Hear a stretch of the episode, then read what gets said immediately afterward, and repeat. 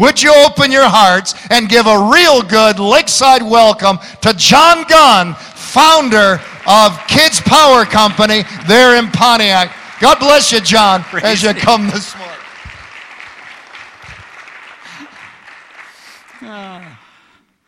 I, I don't know. I'm expecting a circus with an introduction like that. You know, like a like a circus master. You know what I mean? That's great. Thank you, Pastor. You you are crazy, and I love you because you are. That's what one of the things I love about you the most. You're you're a lot of fun to be with, and you're committed to the Lord with all of your heart. Good to see you, Becky. God bless you. Always wonderful to see you. Hey, it's great to be back with you at Lakeside. I really mean that. Your pastor knows me well and knows that if I wasn't happy about being here, I'd just preach. I, I wouldn't say anything.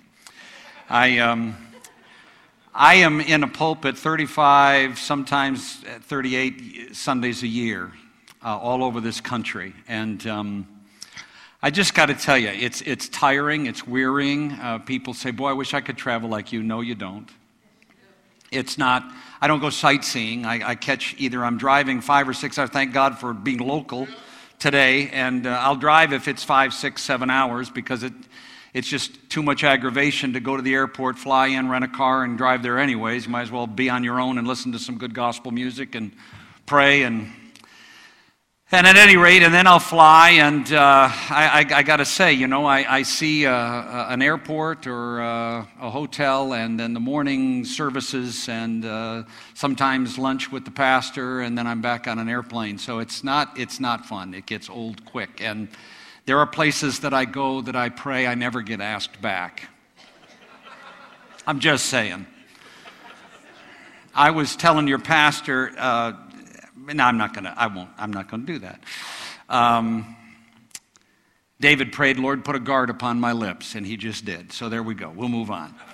Let me just say that I am I'm always happy to come here, and I mean that from my heart, because not only do I get to share what I believe God has put in my heart with you, knowing that you understand, knowing that you care, knowing that you're on board, um, but I'm refreshed when I'm with you because of your hostility, hospitality, and, uh, and the warmth of your worship, and just being able to sit in the presence of the Lord. And so, thank you for allowing me to come and be refreshed here with you and because of you as well.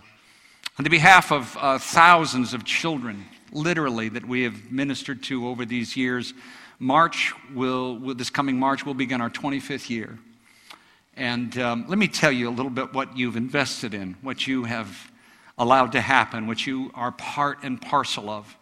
Every changed life, every redeemed family, you have a stake in, you have a part in. And the beauty of heaven is that through all eternity, all the missionaries you've supported and adopted, like you're going to do again today, people that have been reached as a result of your generosity and your prayers and your sacrifice and your faith will look you up throughout all of time or eternity, where time will be no more, and they'll thank you. I believe that with all my heart. We're going to have the mind of Christ there. We're not going to be limited in our knowledge. We'll know things we don't know now. And, and as a result, I believe we'll know those things and people will find you. I want to find the man that knocked on my grandmother's door in 1919 and shared the gospel uh, with her for the first time that changed the trajectory of our family forever. I want to find that guy. I believe I'll know who he is when I get there, and I'm going to look him up. After I see Jesus and I see the loved ones that uh, are gone before me, I want to find that man and thank him for taking the time to share the gospel with my grandmother who lived in Detroit with churches on every corner and never heard the gospel. Let's think about that. And uh, that man articulated the gospel to her, and she was saved. And but today, uh, as a result of your generosity and your faithfulness in giving, and not only do you give every month to help us, we can count on that every month, but uh, from time to time, every ministry has a situation where there's a, a specific need. Each time we've called here at Lakeside, your pastor and the missions board and those responsible have been so kind to come alongside of us and help us with special projects and special needs that we've had. And I, I just can't thank you enough for that. Um, you know, there's some places you call and you can't even get to the pastor. You know, they're so important that you got to get a hold of Jesus to get a hold of them. And, um, and, and, and there's a few of them that probably good I can't get a hold of because I'd really like to get a hold of them, if that, you understand what I mean? And, and, um, but never like that here, ever. You are just open and kind and gracious and giving.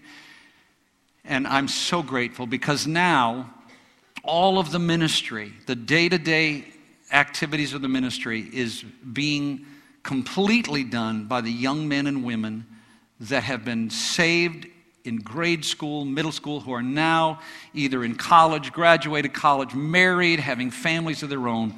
There are, listen to this, 57 young men and women who are committed every week 15 to 18 hours a week in addition to their schooling or their job, their career, their families that give that every single week as volunteers. They're driving the buses, they're doing the visitation, they're preaching the gospel, they're doing all of the lessons and the, and the things that are everyone, 57 of them, led by a young man uh, in Pontiac, Dustin McClellan, and his wife Colette, started jumping on my bus at a seven years old, and now at 26 is directing and is the director of the Pontiac campus. And uh, under him are 51 young people that are serving who have been saved there as well. It's, it's so interesting because wonderful. Uh, route 7 was one of the routes that I worked. I worked a morning and an afternoon route for years. And 7, Dustin was saved and came in on that route. He took that route over. And now he's raised up a young man named Daquan who will graduate high school this year who is completely responsible for Route 7 while Dustin's opened up a couple of new routes in the city. It's just unbelievable. This is the third generation. I mean, when I say third generation, that, that has come up and is now doing that there. That story is being repeated. So thank you for that. Quantel and Alicia started with me third, fourth grade. They're both 28 years of age, both uh, also college graduates. And uh, they have felt the call of God to open up the campus in the Brightmoor neighborhood of West Detroit. And they are there with seven, eight, nine others that have been raised up in the ministry in Pontiac who have opened a campus there in the Brightmoor neighborhood. And uh, we're reaching now there almost 400 children with the gospel of Jesus Christ and their families. We are in the homes. Thank you. That's to God be the glory. We are in the homes of over 6,000 people every single week of the year. Rain, shine, sleet, snow, heat, whatever. We're there. And that's being done by this group of volunteers that were children who you helped reach with the gospel when they were children, who are now serving as volunteers and doing the work of the Lord faithfully, where we build relationships with the children and then those in that family, siblings and guardians or grandparents or a single mom, whatever the case may be. And uh, through those relationships, we win them to Christ because they know we're there because we love them and we care about them. And um, we are become part of the family, literally. I can't tell you how many African American family reunions I go to throughout the year, and people from out of town wonder who the white guy is. Who's the white guy with the white hair? And then everybody tells them, oh, that's Pastor Gunn. He's part of our family. That's and it's just not me, it's our bus captains that also are a part of that. It's a joy and a delight that you give us the freedom to do what we do. So thank you from my heart. Well, you have a guarantee in your bulletin. I couldn't help but read it. it makes me a little nervous. It says, guaranteed you won't be bored by the preaching. Boy, I'm telling you, that really puts the heat on. You know what I'm saying? And I can understand it from your pastor, but I'm a guest. So if I bore you today, will you do me a favor? Don't sue the church for false advertising, okay? We really appreciate it. I, I, I, uh, I just have a heaviness on me this morning. It's not a bad thing. It's just, uh, do you know that today is International Day of Prayer for the Persecuted Church? And that um, while the entire focus of our nation is on Tuesday, that is really not the most important day that honestly, from my heart, without being overly dramatic, I don't mean, eh, but from my heart, what we're doing today is the most important day of this year. Because what we're doing today after the election is over, I don't know if either one of them are going to help the economy. I don't really know if jobs are going to increase. I don't know what's going to happen with a lot of things. I don't know. But God knows, and He's in charge, and He's on the throne, and He can raise one up and take one down, and God's the one. And I, that's where my faith is. Well, people are pulling their hair out, you know, and just, uh, and just beside themselves, and they're following the polls, and they're just, and you know what? He gives His beloved sleep, and I sleep at night. And uh, I get up in the morning knowing that whatever happens Tuesday, God is still on the throne. That's not a cliche. That, that, that's not, that's not a, a, a, a, sentimentality. That's a reality in my life.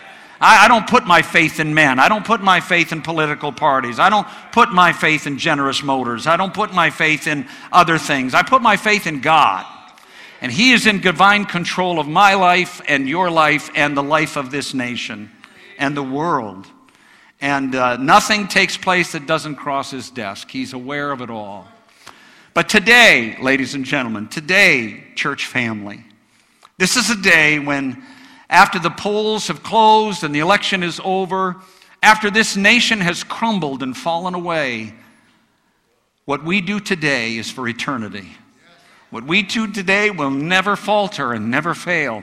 What we do today will stand forever as a monument to the glory of God, as we're building a city not made with hands, but we're building a country, a church, a fellowship made of the precious souls of men and women. And we have the opportunity today to invest. When I think of those who are, who are having their heads cut off and being burned alive, and their children brutalized and murdered in front of them because they refuse to renounce their faith in Jesus Christ throughout the Middle East, I tell you today that my heart is broken as we in America America lives so lavishly, so, so, so uh, uh, nonchalantly, so unaware of the brutalization that's taking place for fellow believers around this country, as well as in our own nation. The little babies that I work with and the children that I serve that are 20 minutes away from you, either in Detroit or in, in Pontiac, that that live under such dire circumstances. Since being with you last, I've buried a number of them again. A nine year old boy, Zamarian,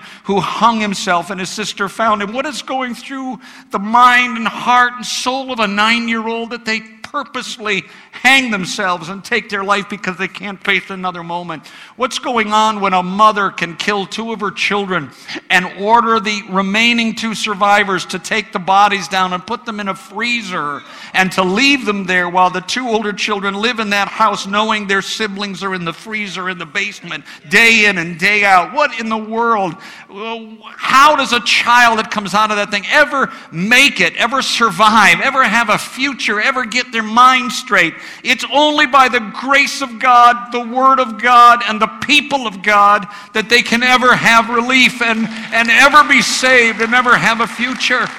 And that's what you're doing today. You're doing that for millions of people around the world because your finances are building churches and Bible colleges and planting churches and printing Bibles and material that's training indigenous people to take the gospel into their own nation. And, and you're raising up workers here and at home and you're rescuing children and their families. That's what you're doing today. It's about eternity. It's about what God has raised us up and saved us to do and to become. Do you know that God has created you for a special purpose, that you are created uniquely, and that you have uh, an assignment on this earth that no one else can fulfill.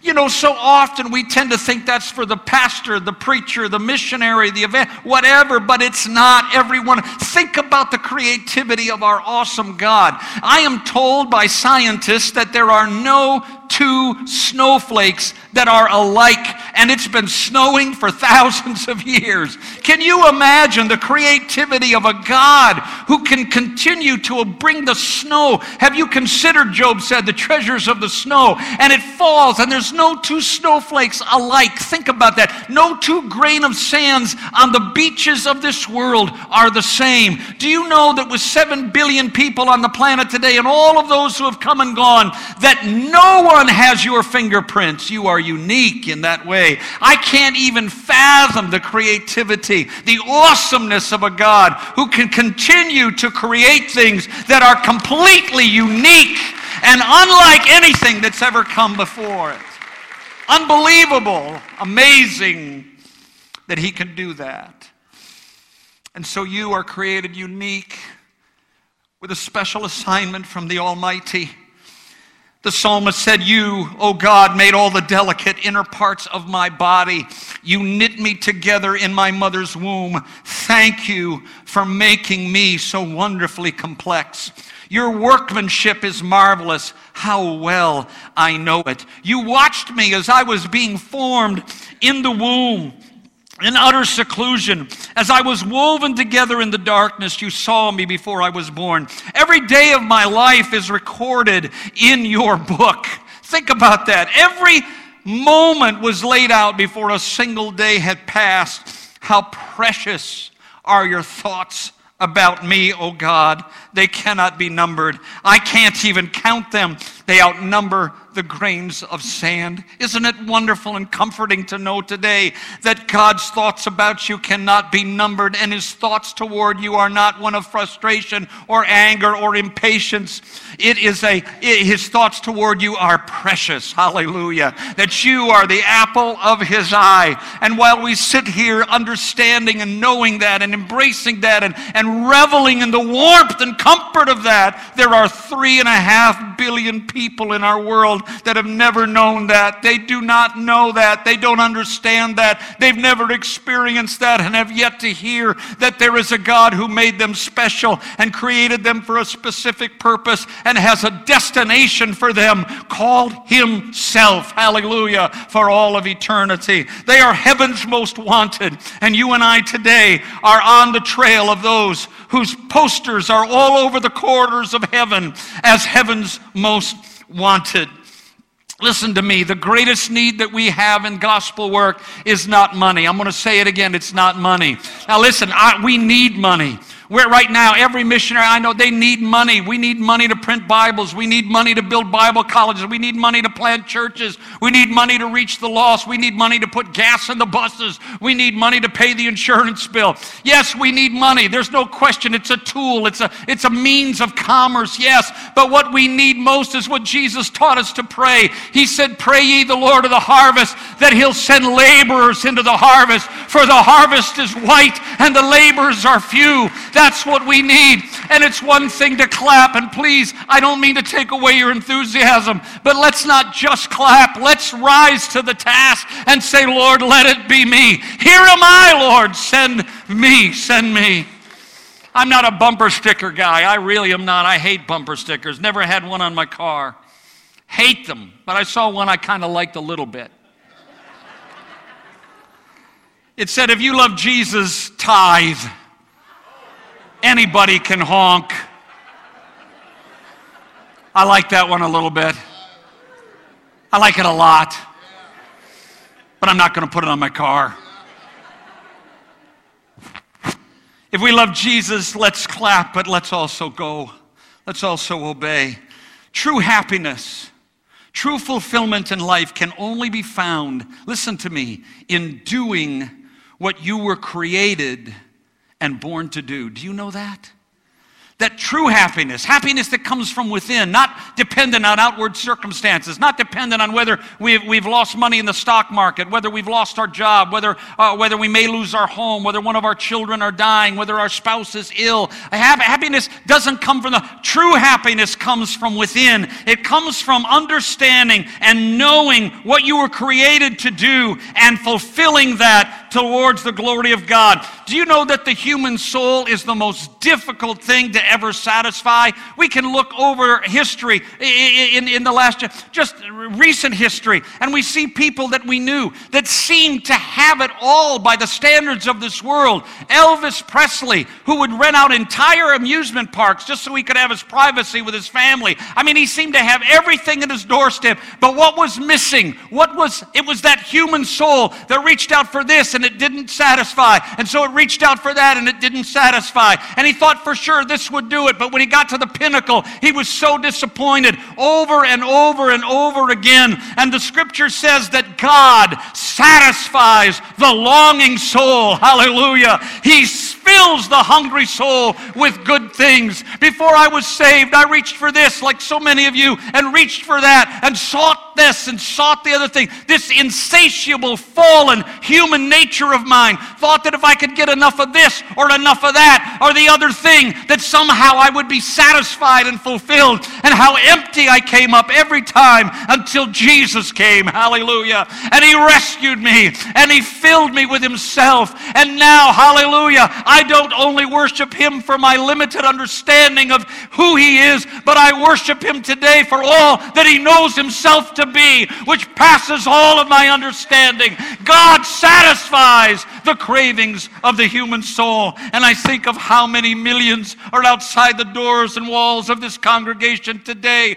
who have continually seeking after those things that will satisfy. And all they need is a word from us. All they need is a scripture from us. All they need is a life lived faithfully for God before them in the marketplace, in the school, wherever it may be. All they need is, is for the finances that we're going to give today to reach the hands of those who are out in the field so that they can continue to win them to Jesus Christ and satisfy the longing of that human soul. The great men and women of the Bible understood that they were created for a specific task that only they could do. I've heard pastors and preachers and evangelists say down through the years, Pastor, you've heard it. Well, if you don't do it, uh, God will raise up someone who will. What if he doesn't? How do we know that? How do we know that if you don't do it, if I don't do it, God will? How do I know that if I didn't go and obey God's call to leave a church as a lead pastor after 25 years and go to work with children that I don't even like? I'm kidding. I've never worked with children. I, I didn't know what to do with children. Uh, and now I've got hundreds and hundreds of children. Saturday we had over 800 children in Pontiac. I, I'm like, what? I don't know what to do with children. You know, so, so I, I mean, and yet, God, what, what if I would have not gone and thought, well, God will raise someone else? And what if He hadn't? And how many of those lives would be damned eternally and their families? Listen, don't, there's no guarantee that if you don't do it, God will raise somebody up. And I don't want to stand before God banking on someone else doing what He made me and created me to do. Noah knew finally why he was created. When God said, You're to build this vehicle, this monstrosity, for the saving of your family and those that'll hear you as you preach for the next 120 years. Moses knew God had created him to lead Israel out of bondage and into the promised land. I mean, Esther, that beauty queen, knew that God had brought her to the kingdom for such a time as this. Her life was created for the day she stood before the king and pleaded on the behalf of her entire people. God has made you specifically for a work that only you can do. Now, before you think it always has to be something great and grandiose, it may be something just as simple as marrying the individual you did and bringing a child into the world that will be the next Billy Graham. See, mom, you might be staying home. Maybe you're not out in the workforce and you're home and you think, well, my life isn't significant. I don't have a career. I don't. There's so many things the enemy lies to us about.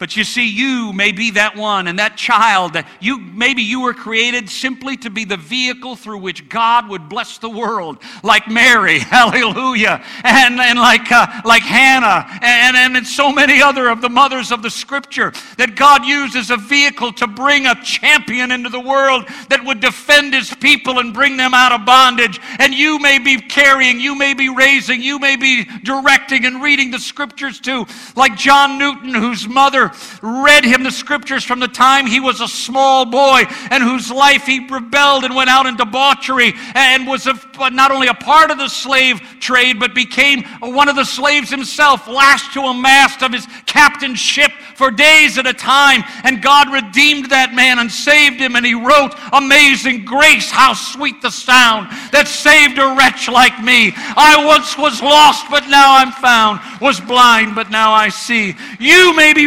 raising that next John Newton, that next Billy Graham, that next pastor like yours that's going to build a great church and win people in that area to the Lord Jesus Christ. But I'll tell you this you were made and created by God for a specific purpose that only you can fulfill.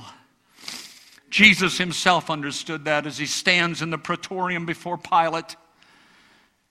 And Pilate questions him. Jesus says to him, For this cause was I born, for this purpose I came into the world.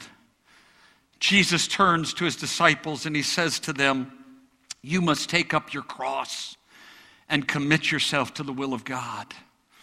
Listen, the mission field needs more than money, it needs you. You, young person, you, dad, you, mom, you're never too old. You're never too old.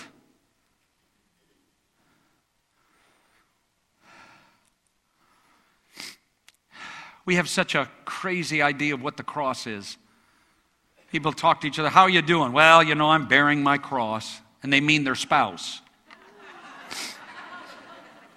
or their kid, their teenager,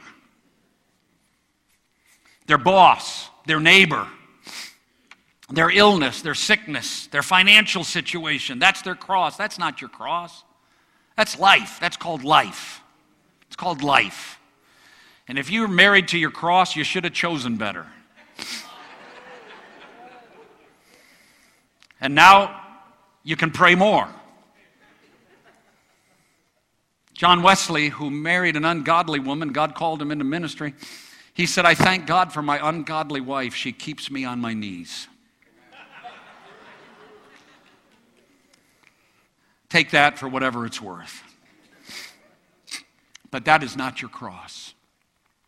When Jesus came into the world, he stood before Pilate and said, For this purpose was I born, for this cause came I into the world. What he meant was God's will for me, God's will for me to come into the earth, for me to take on human form, for me to walk this sod, was to bear a cross, to die as the sinless sacrifice, and shed my innocent blood for the salvation and the redemption of the world.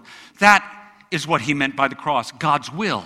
So when he says to you and I, you take up your cross, you can translate it. This is what he means. You take up God's will for your life and follow me. You be as committed to God's will for your life as I was committed to God's will for my earthly life. And he, because he knows you were born and brought into this world and made specifically and uniquely for a task that only you can do. Now, it doesn't mean that you're going to be a preacher or a, or, or, or a missionary or, or, or uh, you know, a Bible school. It doesn't, we always think in those terms, and that's why the world is outpacing us in, in going to hell as opposed to going to heaven because we're leaving it up to what we call the few who are in places of leadership. I have a doctor, my doctor, a pediatrician and an internist who was a 14 year old kid living in Pontiac, started coming. He's my doctor now. He's also very well respected in Beaumont and then also the McLaren and oversees the, uh, uh, the entire uh, Clarkston Medical Center. He's the president of that. He has consulted over and over again. Here's a young man that God redeemed, brought out of bond, saved him, delivered him, and he takes care of me. And I remember the, the conversations we had. I remember the conversations we had at 18 years of age, graduating from high school. Now the time came for his selection of college battling between whether he's called to the ministry or called to be a physician. What did God? And finally, he went and to U of M, and he, he's a wonderful doctor. This man is taking care of so many of our children. He takes care of those who can't afford health care. He's built orphanages in India. He supports missionaries. He's printing Bibles and believe. I mean, this is a man that God made to do what he's doing doing. And on every one of his emails to his colleagues, to his patients, to his suppliers, to everybody, everyone at the bottom of it says, In Christ alone I place my trust. That goes to Muslims, it goes to Hindus, it goes to atheists, it goes to unbelievers, it goes to agnostics, it goes to those who are against the church. And every one of them, they read his email at the bottom of it. Every one. In Christ alone I place my trust. Be what God made you to be. I can't help but think of James Dobson, 80 years old. Unbelievable that he's that old now. And uh, is that old? No. Uh, isn't it amazing how that old is always like 20 years from where we're at? I used to think 64 was old. Now 84 is getting there. Those of you that are 84, 100 is old to you. You know what I mean? It just keeps moving upward. Well, James Dobson, listen to me, a psychologist. A psychologist. And yet God didn't raise him up to be just a psychologist. God raised them up to be the conscience of God's people throughout America and to help and to guide the progress and mental capacity of the church for God and for good. Look how the Lord has used him. Be what God made you to be. You've all heard the story, perhaps. I say you all, that's, a, that's an assumption, but uh, many of you have heard the story of Eric Liddell, the, the, the chariots of fire, the runner from Great Britain, the man who said, God made me to run. First time I heard that, I thought, how ridiculous is that?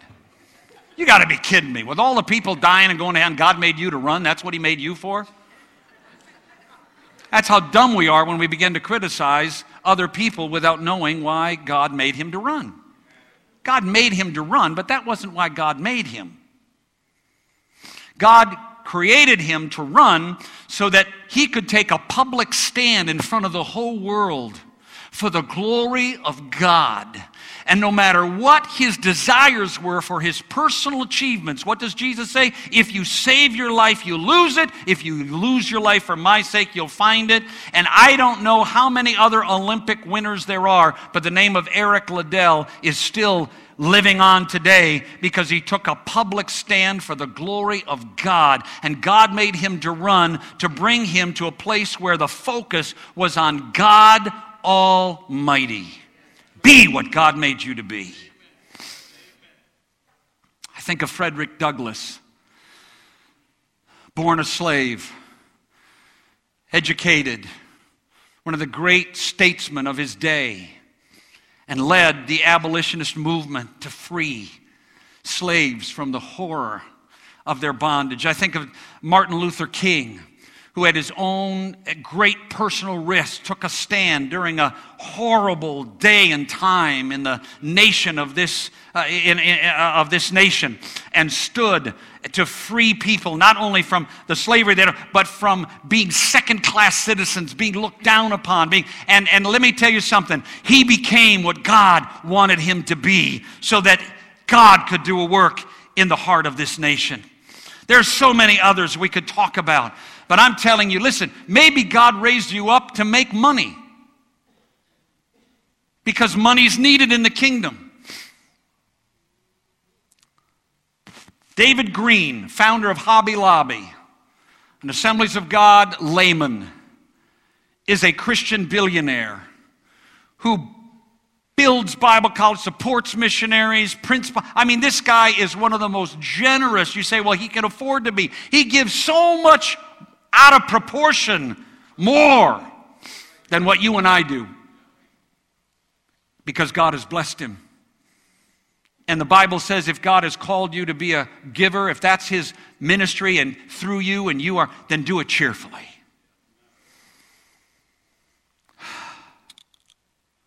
Once we know God's will for our lives, the next thing we have to do is commit to it. Listen to this. Jesus said, If any of you wants to be my follower, give up your own way, take up your cross, follow me. If you hang on to your life, you'll lose it. If you give it up for my sake, you'll save it. Taking up your cross is the will of God. Now, interesting, isn't it, that Peter is the one who says, You're the Christ, the Son of the living God? Jesus said, No man taught you that. My Father revealed that to you. Moments later, when Jesus starts talking about going to the cross, Peter rebukes him, reprimands the Savior, and says, You're not ever going to do that. That isn't going to happen. And Jesus said to him, Listen to this Get away from me, Satan. You are a dangerous trap to me. Because you are seeing things merely from a human point of view, not from God's. That's the trap, ladies and gentlemen. That's the trap, Lakeside family. The trap is for us to look at things from a merely human point of view. May God give us eyes to see. May God give us eyes to see today. Three billion people in our world live on $2 a day. They would be thrilled. The children we minister to in South Africa, yes, we're there too, Durban, North, North Durban, South Africa, where we're ministering to thousands of children in the squatter camps who are dying of AIDS, uh, starving to death, living in shacks and huts that are washed away by a rainstorm or a fire that can sweep through at a moment's notice. Children with no birth certificates, therefore they can't go to school. We have full time people that give themselves and their very lives to obtaining birth certificates, getting them enrolled in school, buying their school school uniforms, paying their school fees, feeding them so they can rise up and become everything that God created them to be. I pray that God will open our eyes this morning, that we will not look at things from a mere human standpoint, but that we will see through the eyes of the Spirit who knows that there are three billion people in this world that live in such abject poverty. And I know what can bring them up and out, and it is the gospel of the Lord Jesus Christ. Hallelujah. And, and can bring them out of their darkness, can bring them out of their sins, and allow them to realize the purpose for which they were created and made.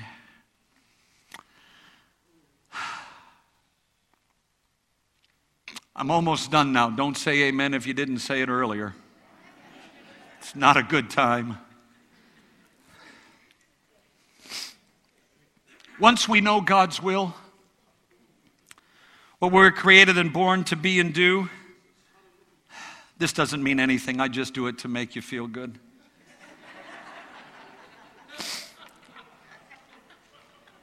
I don't think it's worked in six months. I'm,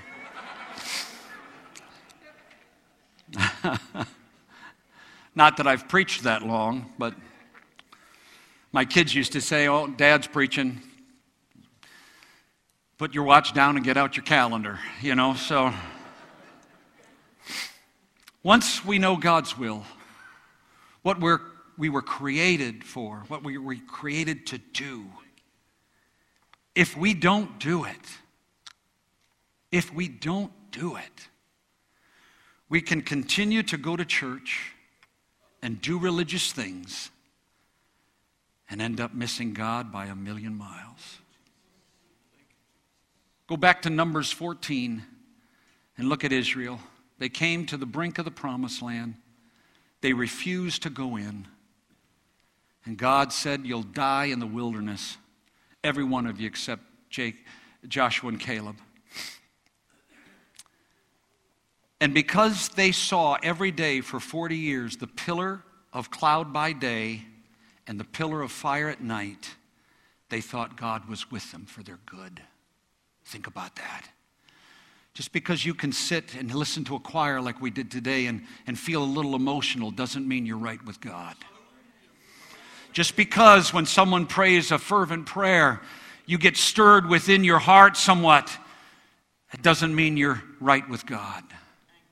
Just because a preacher can preach and you can enjoy a, a good old fashioned Holy Ghost preacher you might see on TV or at a, some kind of an evangelistic meeting doesn't mean you're right with God. Be thankful you can still feel Him. Israel followed what they thought was God's presence, but it was not for their good. That fiery pillar at night and that cloud by day was leading them to their very death until every one of their bones bleached in the wilderness and a new generation was taken into the promised land. Think about that. Not everyone who says to me, Lord, Lord, will enter the kingdom of heaven, but the one who does the will of my Father who is in heaven. And so Jesus said to his disciples, If you want to be my follower, you must give up your own way, take up your cross, follow me. If you hang on to your own life, you will lose it. But if you give up your life for my sake, you will save it. And what do you benefit if you gain the whole world but lose your soul? Is anything worth more than your soul? We can sit here today together and know why God made us and what He has for us to do. But three and a half billion people, and some of them right on your street, still don't know that. That's what today is all about. It's about us now, I don't know whether God's called you to be a doctor or an attorney or a missionary or, or, or, a teacher that can influence the lives of children from your Christian viewpoint and, and your relationship. I don't know what God has called you to be a nurse, someone who can help my car continue to run, or let me say, our buses continue to run. Maybe God has made, I don't know what God's made you to do. I can't tell you that, but I can tell you a couple of things I know for sure. God created you to give your life to His purpose and cause. And let your job be a way of putting a roof over your head, feeding your family, and taking care of those, because to not do it, you're worse than an infidel, the Bible says. But God has also given you that opportunity and placed you here so that the three and a half billion people outside the walls of this church, some of them right here in Sterling Heights and the surrounding area, can know that Jesus loves them, that He died for them, that he carried his cross. He bore the cross. He was nailed to that cross. And as he was nailed to that cross, their sins, my sins, your sins were nailed to the cross, never to be remembered against us again. And today there's full pardon, there's full restoration, there's newness of life. Everyone who receives him can become a new creation in God and end up in a destination that was created just for them, which is heaven. And and make it their home. And here today we have the opportunity. We're, we, we've raised $2.1 million, $20,000 to, to beautify the edifice, to add more room, to have a better tool whereby we can reach out into our community and win more here. But I'll tell you what a thrill it would be to God if for the first time in the history of this church we'd passed the half million mark that said, hey, it's good that we're going to spend the money for us here and for the people that we live next door to and labor next door to and work with and go to school with, and hallelujah. But wouldn't it be wonderful for a half a million dollars plus to come in today, which would be a quarter of the budget of this church annually, and say it's going outside the doors? It's not for our pews, it's not for air conditioning, it's not for our light bill, it's for the lost around the world, the three and a half billion that still need to hear about Jesus Christ. That's what we're here today for. That's what today is all about. We're here to do business with God who is willing to do exceeding and abundantly above what we can ask or think. Join us today in crossing over and making a greater commitment than ever of our lives because it is the will of God in Christ Jesus concerning us that He takes our resources, our treasures, our time, our talent, our very lives that they're poured out for the salvation of this world. Thank you for having me this morning and thank you for helping me reach the lost. Oh God. Oh God. Oh God.